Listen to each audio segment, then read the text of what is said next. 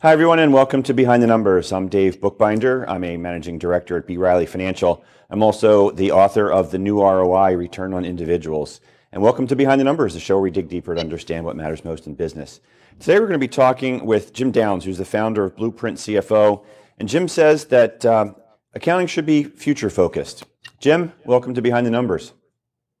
Morning, Dave, and thank you for having me on the show today. Yeah, pleasure. So I wanted to have you introduce yourself, and then we're going to jump in because everybody knows accounting is looking backwards. So I'm eager to talk about you know future-focused accounting. But let's start by uh, you saying a little bit about who you are.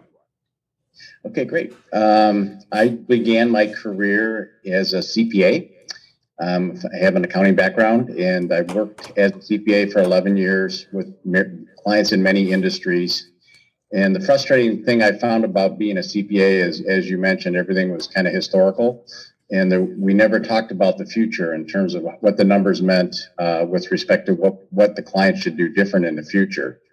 And so that is why I started uh, Blueprint CFO in 2019. And we work with a number of companies now to help them do what we call future focused accounting. Yeah, so let's talk about that because I teased it at the opening. What exactly is future focused accounting? So it all started for me when I was a CPA, and one of my clients, uh, when I was delivering their tax returns and their financial statements for the prior year, and, and an invoice for fifteen thousand dollars, asked me, "Jim, what should we do different next year? You're our financial expert. You're our financial guy. You help us with our numbers. What you know? What should we do different next year?" And I I had no idea because as a CPA, typically are not thinking about you know how the company is performing and what the numbers say that could be done differently to make the company perform at a higher level.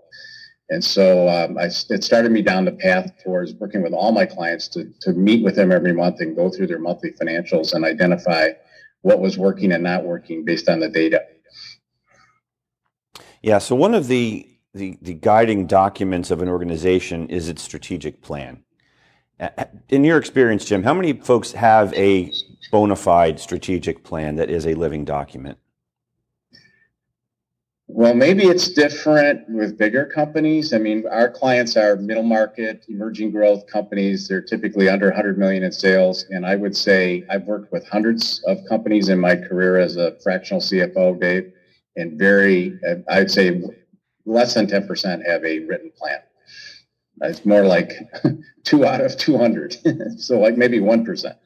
Yeah. So, so where do you start? I mean, have you worked with them to help building the strategic plan for these organizations? Well, you know, when I say they don't have a written strategic plan, that written part's important because the entrepreneur typically has something in mind in terms of what they're trying to do with their company. Sure. It's just not written down and it's not communicated to the rest of the team.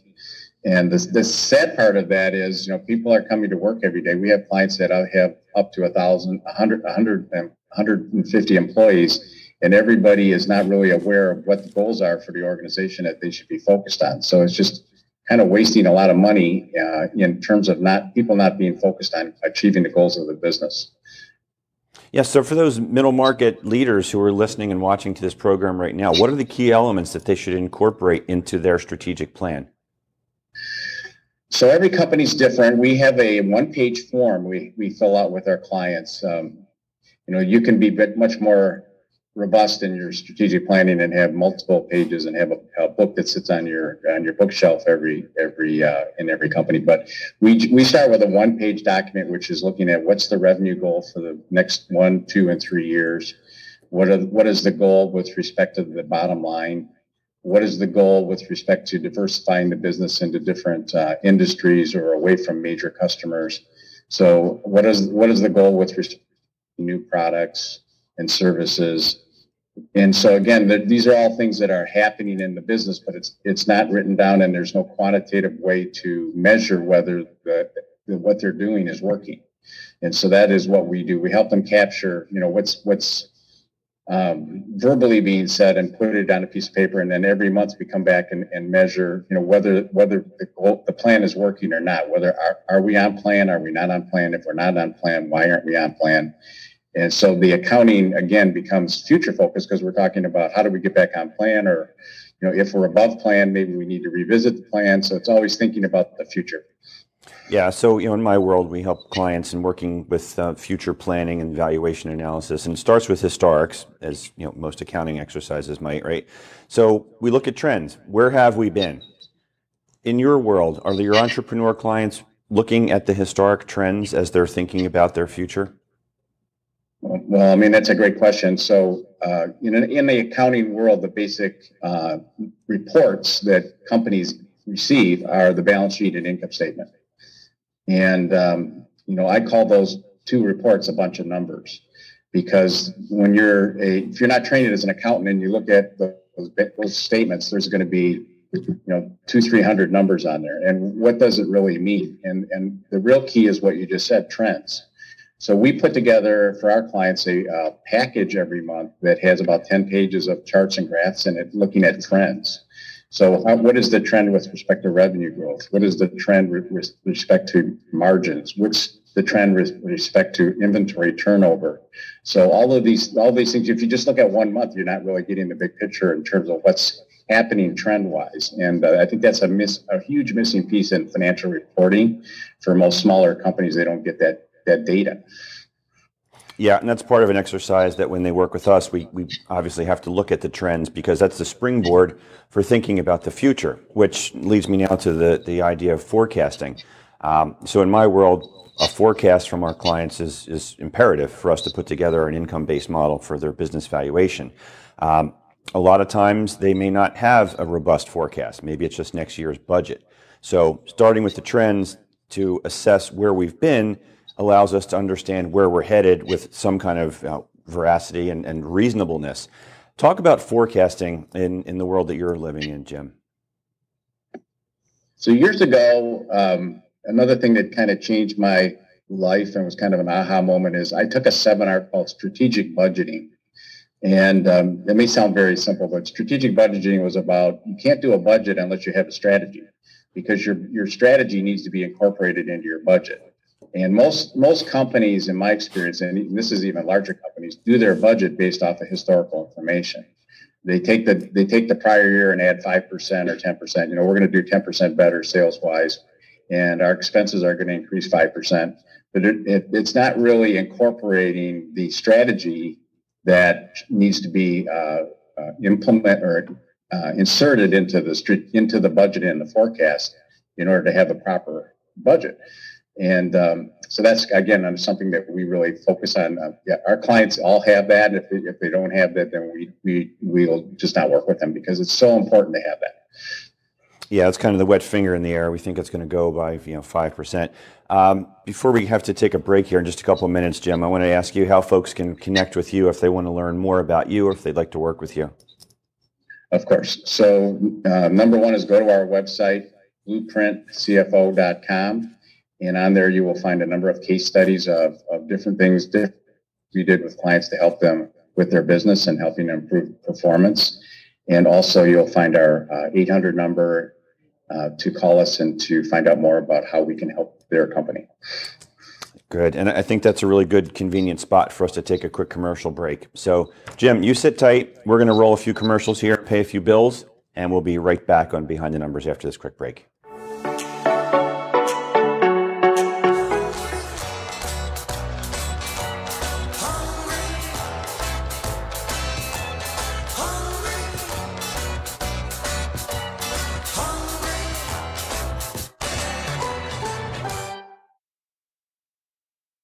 Dr. Mark and Liz from Marriage Matters, a show that inspires, instills hope, and empowers couples to weather the stresses of married life. Join us each week to hear how couples, real couples like you, have overcome challenges that were hurting their marriages, as well as getting expert advice on ways to nurture a happy and healthy relationship. Tune in Fridays at 4:30 p.m. and Thursdays at 9 a.m. on RVN TV. The new Kentucky Fried Chicken Sandwich with brioche buns, mayo, pickles, and a quarter pound filet as far as the eye can see. Get comfy, it's gonna be a while. This thing's huge. Get the new Kentucky Fried Chicken Sandwich for just $3.99. It's finger licking good.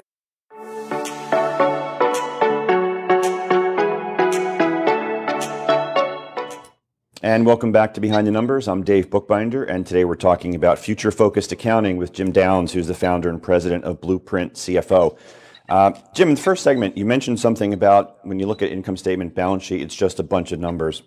But you know, in our world, we have to go behind the numbers. Admittedly, a cheap pop, but I had to do it.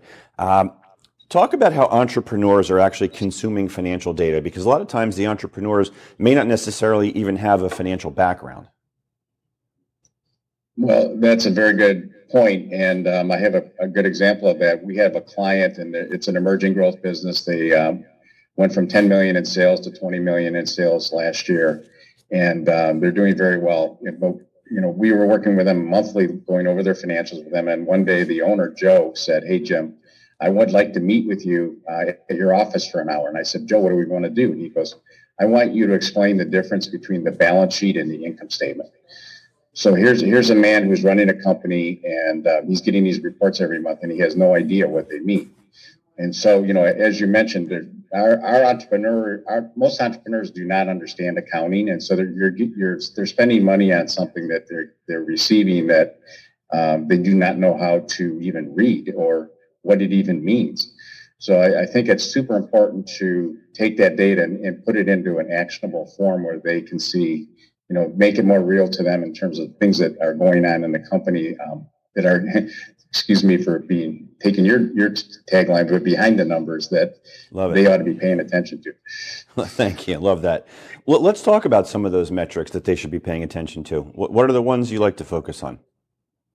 Well, every company is different. I, I have a, a, client I'm working with right now. They're a, a bicycle company, and you know, there's so much data in their company that needs to be paid attention to. They they, for example, have um, they are importing bicycles from Asia, and as you all, as everybody knows, the supply chain has slowed down significantly. So where they used to get 30 day uh, delivery on a bicycle from Asia to their warehouse in the U.S., now it's taking 90 to 120 days.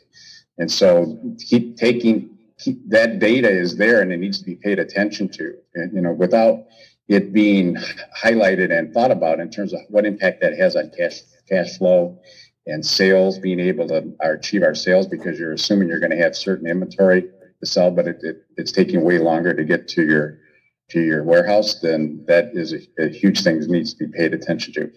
Another major area that we like to focus on is labor productivity, because most companies, their number one cost is labor. And yet, nobody is really, if you look at the traditional financial statements, has nothing in it about labor productivity. How much revenue did you generate for every labor dollar? It's just a really simple thing to think about. And if, you know, the more revenue that you can generate for every labor dollar, the more efficient you're being and the more productive. And the, the whole concept of continuous improvement and, you know, looking at, you know, here's, here's where here's where we are today. We're spending X amount of sales and marketing to to to attract a new customer.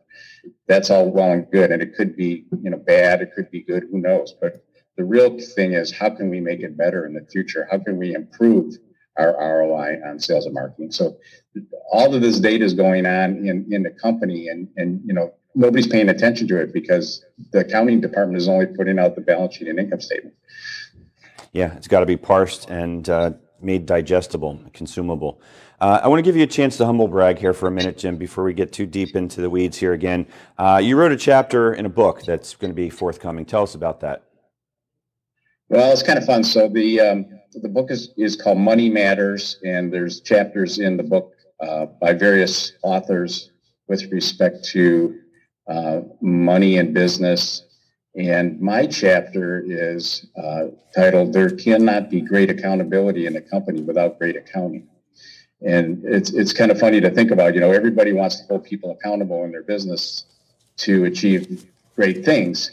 And yet, without great accounting, you don't have the data to hold them accountable because you always get the the you know I'll give an example where uh, you bring in the sales team and say hey guys we're not hitting our sales numbers and they say well no those numbers aren't correct. We really sold more than that. You know that's not really the right number. So making sure that the accounting is spot on so that when you deliver results to people and say hey this we're not on we're not on path to, to the plan that we all agreed to that there's no dis- discussion there's no disagreement that those numbers aren't correct. That that's an important part of accountability Because you waste a lot of time when you're when people are saying those aren't the right numbers, and you know I, I'm not I'm not a, I did better than that. Yeah, Jim, tell folks how they can connect with you if they want to reach out to you.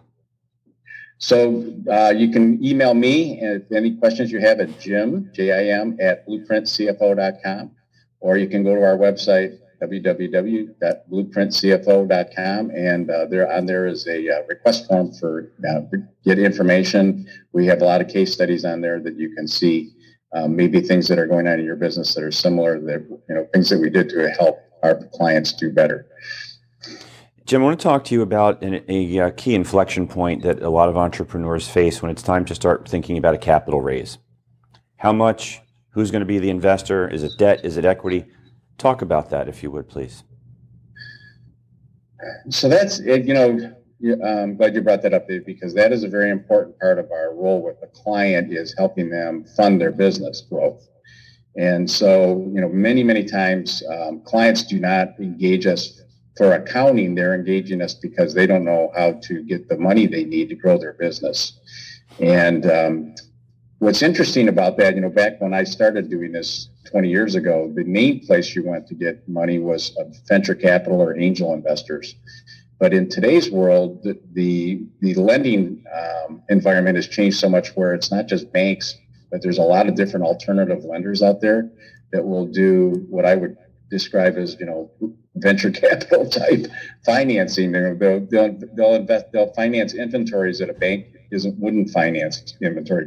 Banks are, are afraid that if you can't sell your inventory, they're going to get stuck with it and have to figure out how to liquidate it. But it, normally, you can do a lot with with financing and don't have to give up equity in your business, which is key because as you're growing your business and um, making it more valuable, if you can keep 100% of it, it from a total financial picture basis, you're going to be a way way better off in the long term. Yeah. I, I want to ask you, in your broad experience in thinking about the various entrepreneurs that you've worked with uh, throughout your career, is, is, there a theme that you've seen where things that our entrepreneurs are doing wrong, shall we say, or things they should be doing differently or better? Well, this is gonna. I don't know. I hope I don't insult anybody, but most entrepreneurs have a sales and marketing background. In my experience, they they are they come out of the sales world because uh, accountants and engineers they're they're way too conservative to start a business because they they're not sure it's actually going to work.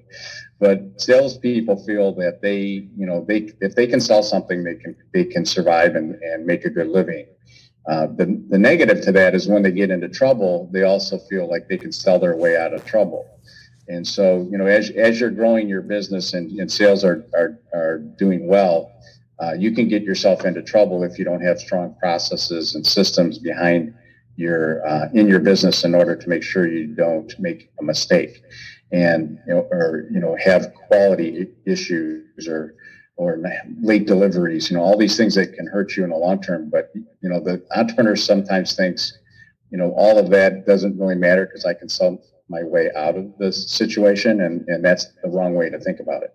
So each each entrepreneur has their own strengths and they bring those to the table which is great but they need to surround themselves with other people who have different strengths to help them see the picture in a more um, all around way. I mean that's not the right way to say it but in, in, a, in a way that's you know looking at all the dimensions of the issue not just you know the sales side yeah, and look, just to take it down to a microcosm that a lot of folks watching and listening can understand. When you think about, say, you know, a contractor, for example, really good at their trade, but we hear it all the time. They don't return phone calls. They don't do billing properly. They're, not running the business. They're good at what they do, but the business skills are lacking. So surround yourself with a team uh, or outsource that component so that you have that holistic view. Yeah.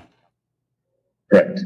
I you know here's a good example. I had a client a few years ago, and they um, they represented major retailers to uh, shopping centers for them to be able to lease uh, retail space. This was, you know, years ago when the, the shopping centers were uh, very popular in vogue. Right now, you can get retail space pretty easy.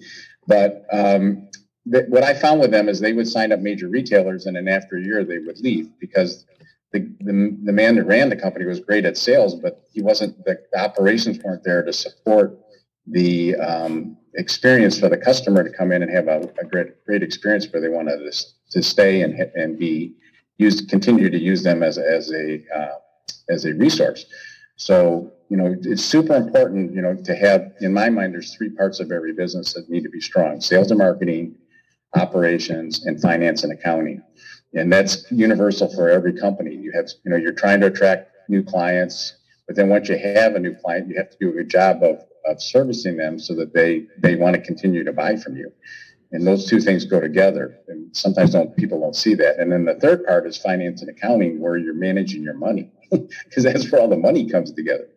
So yeah at the end of the day you want to make sure that you have a profit because if you don't have a profit you won't have a stable business and you may not be in business a year or two from now. So all three of those things need to be super strong in every business Jim, we're coming down to the end of the program here, but I want to sneak in one more question if you can do it in like 90 seconds. Talk about technology. Uh, you talked about, alluded to systems and the importance of systems. Talk about the use of technology, how entrepreneurs can leverage that so they can better consume the financial data.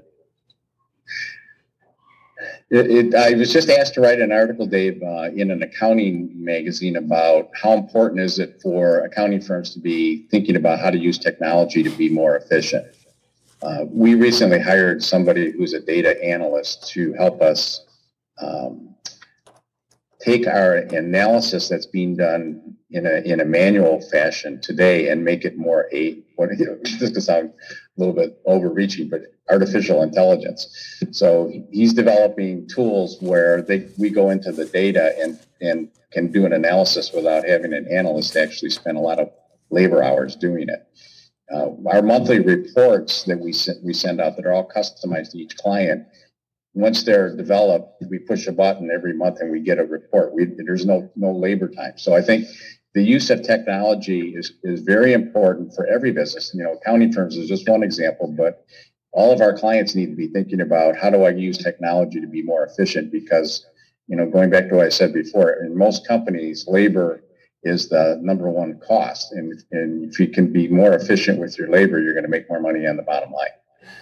Awesome. Jim, and on that, it's a wrap. I want to thank you for joining us today on Behind the Numbers. Thank you, Dave. It was great to be here, and I, I had a lot of fun talking to you. That's awesome. Thank you for watching and listening. We can't do this without you. Be sure to hit the subscribe button so you can stay in touch with us. Again, my name is Dave Bookbinder, and I'm the person that my clients call when they want to know what their most important assets are worth. You can certainly find me on LinkedIn, Facebook, and Twitter, and I'm always happy to have a conversation. And that is it for today's episode. We'll see you next time on Behind the Numbers. Take care, everybody.